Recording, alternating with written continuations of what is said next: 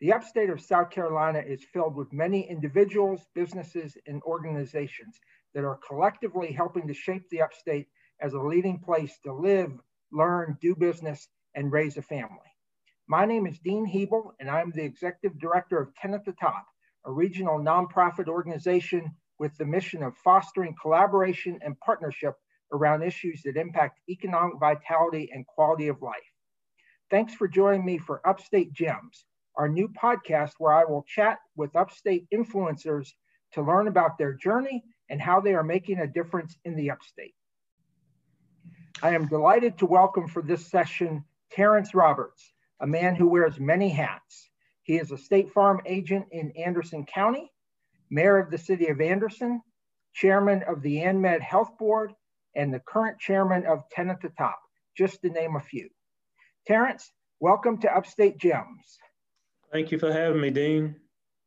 So, you are a man, as we said, who does quite a bit and has really uh, had a, a very fascinating journey to get to uh, the seat you're in now. Let's start with uh, looking back and, and uh, a little bit about your journey. Tell a little bit about, I know you grew up uh, in Anderson. Uh, tell us about, you know, kind of how you got to where you are now. Yeah, thanks. Um, born and raised in Anderson, my parents were educators. My dad was a high school coach. My mom was an English teacher. And so I was a kid that went to um, school, high school with my parents, you know, and there were advantages and disadvantages of that. But maybe one of the advantages was is that they they always made sure that um, myself and my three younger brothers, I have three younger brothers, we um, we were not the smartest um, people, but we had to study. And so um, so I think, you know, um, just getting through um, uh, high school and I did public schools. Um, I was fortunate enough to be a fairly good athlete and got a, a scholarship to a Division One school basketball, and um, enjoyed playing basketball um, at that level. Um, and um, um, after college, I went into my professional career. I was a uh, right out of college, I was a claims adjuster at Allstate, and then had an opportunity 33 years ago to open up a state farm agency. And so that's how I got to be a small business owner. And 15 years ago, I um, probably 15 and a half years ago, I started getting prodded into looking at running for public office and and decided to run for mayor of Anderson and and um, got lucky, won, and so 15 years later, I'm still um, a state farm agent and, and and a mayor of one of the largest cities in upstate. So, as I recall, your first election, I think, was was fairly tight, uh, but since then you've been uh, fortunate. So, as you said, you either uh, are doing a great job, or everybody's figured out they don't want your position. Sometimes I think everybody's figured out they don't want my. Uh, I think I do a lot. You know, as you know, I'm around a lot of tables, and I think um, the mayors that um, have done it right have always been involved in a lot of different things, and I've just tried to do what I've seen done by um, mayors who've been successful leading their their cities.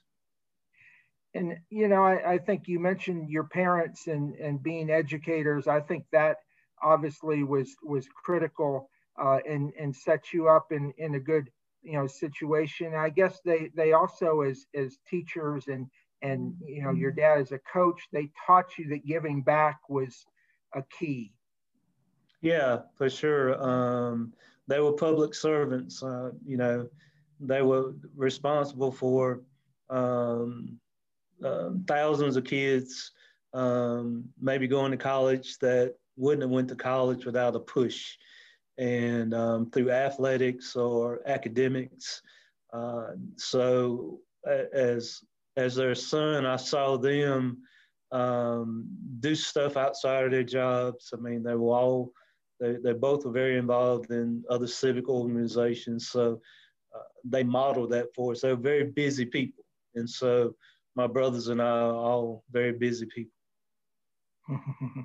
so let's transition a little bit into what you do as uh, being the mayor of, of Anderson. Anderson, as you said, is, you know, depending on the day, the, the second, third, or fourth largest city in uh, the upstate. Uh, it has definitely grown quite a bit in the time you've been mayor.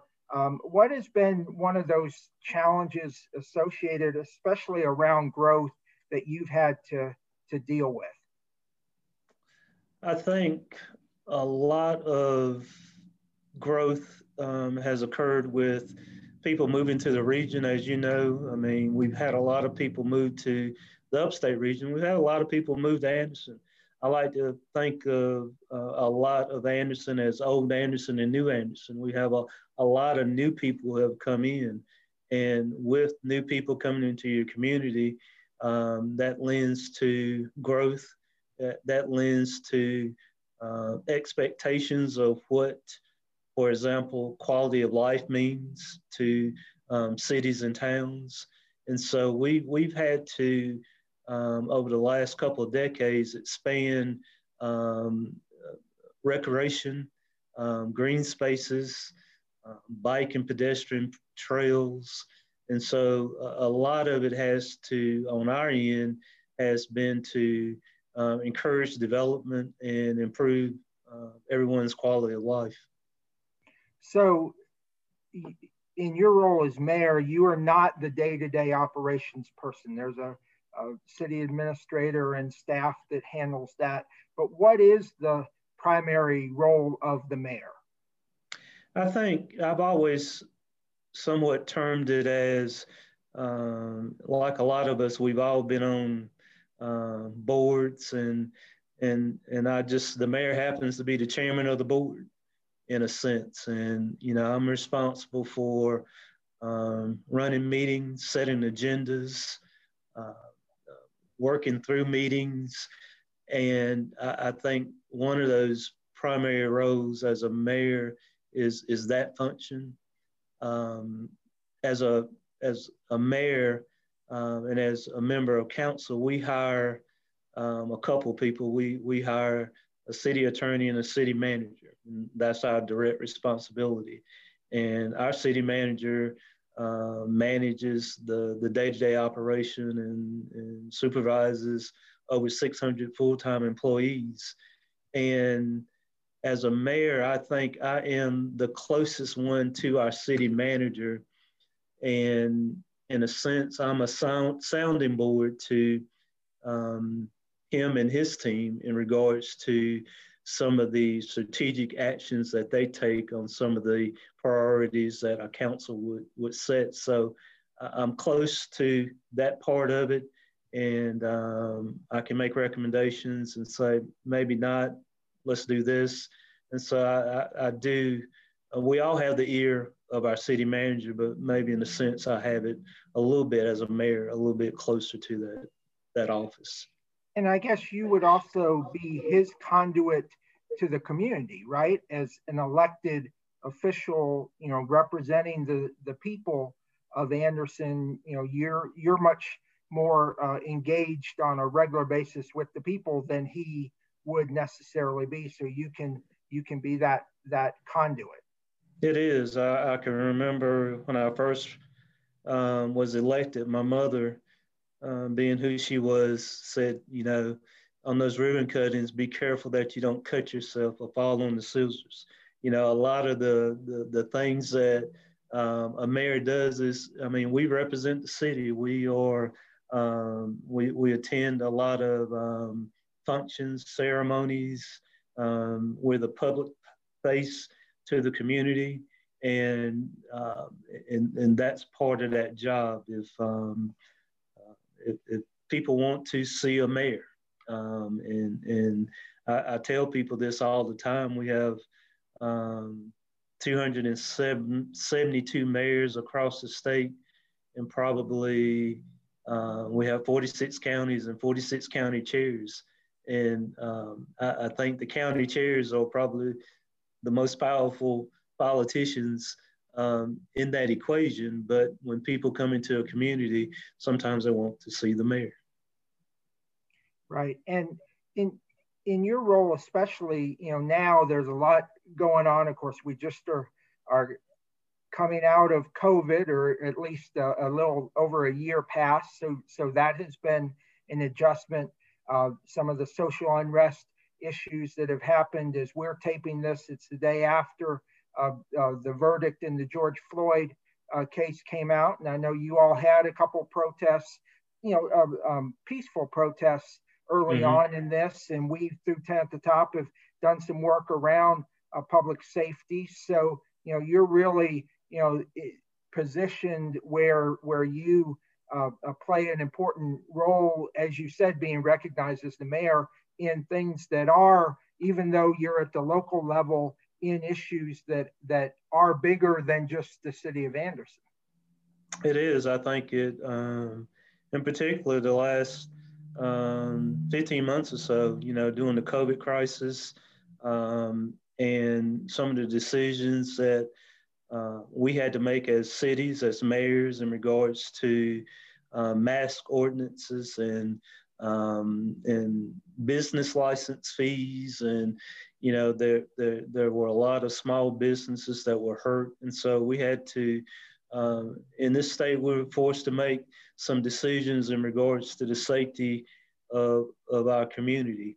And uh, on top of that you had social unrest um, with you know the george floyd breonna taylor um, um, and, and several others, which led to um, uh, peaceful protests. We had, um, you know, uh, situation with um, Confederate monuments and statues and, and things that are somewhat out of a mayor's control or out of a city control, but that lands squarely on our, our doorstep, and we have to try to answer those questions and, and be cognizant of of the public's um, um, sentiments and feelings on that. So it, it's it's been a, and then you know it just seems like something happened. I just thought about um, um Chad Boseman, Then all of a sudden you get um, Chad Boseman and his sudden death, and it just seems like for a while. Um, every time you, I woke up on a Saturday morning, it was something else. And so um, it's, it's just like a lot of mayors across the country in this state, it's, it's been a long year. So for people real quick who, who may be listening and are not familiar, Chad Boseman uh, was from Anderson. Um, there, I, when I go to events in, in uh, Anderson, I, am almost always sitting with someone from the Boseman family. They're a prominent family in the community. So certainly uh, he, he represented Anderson very well, and I thought you all did a, a very touching tribute to him uh, after his passing. Thank you. So uh, before we get into the, the last part, this is Upstate Gems, and, and I want you to take one minute real quick to tell me one of the things I think is a gem uh, in Anderson is your downtown. And you've mm-hmm. done a lot of work there uh, in the last decade. Um, the new hotel is coming and things. Spend a, a second just telling someone you know what uh, they would will find when they come downtown in Anderson. Yeah, um, I think one of the first things that people will notice is that um, it's very walkable. We have wide sidewalks. The connectivity um, from just uh, pedestrian walking is good. Um, as you mentioned, we've had um, several big developments over the last decade that really um, have engaged the private sector to um, invest in, in, our central business district. Um, a couple of things that we did publicly um, is um, infrastructure, sidewalks, streetscapes, wayfinding, lights, security. So those are things that all cities must do to have vibrant downtowns.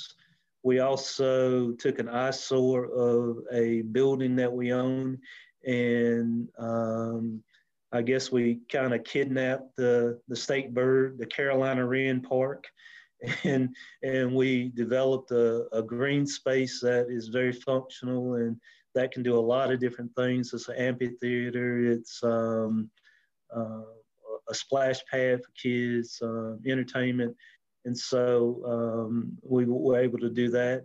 And, and most recently, um, and we barely got this one going right before COVID, is is that we um, um, through a lot of good work with with some some of our private sector people, we were able to convince um, the Hilton brand to construct a um, a, a, hotel downtown. Uh, it'll be um, about 85 rooms, um, uh, uh, Home2 Suites, uh, right in the middle of downtown.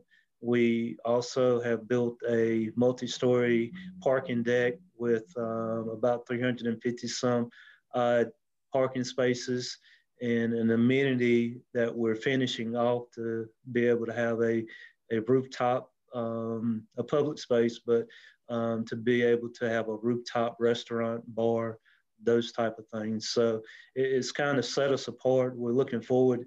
We, we think it will be open uh, mid-June. And so we're right around the corner for that being open. So um, it really did um, start a lot of other things that are happening as we speak.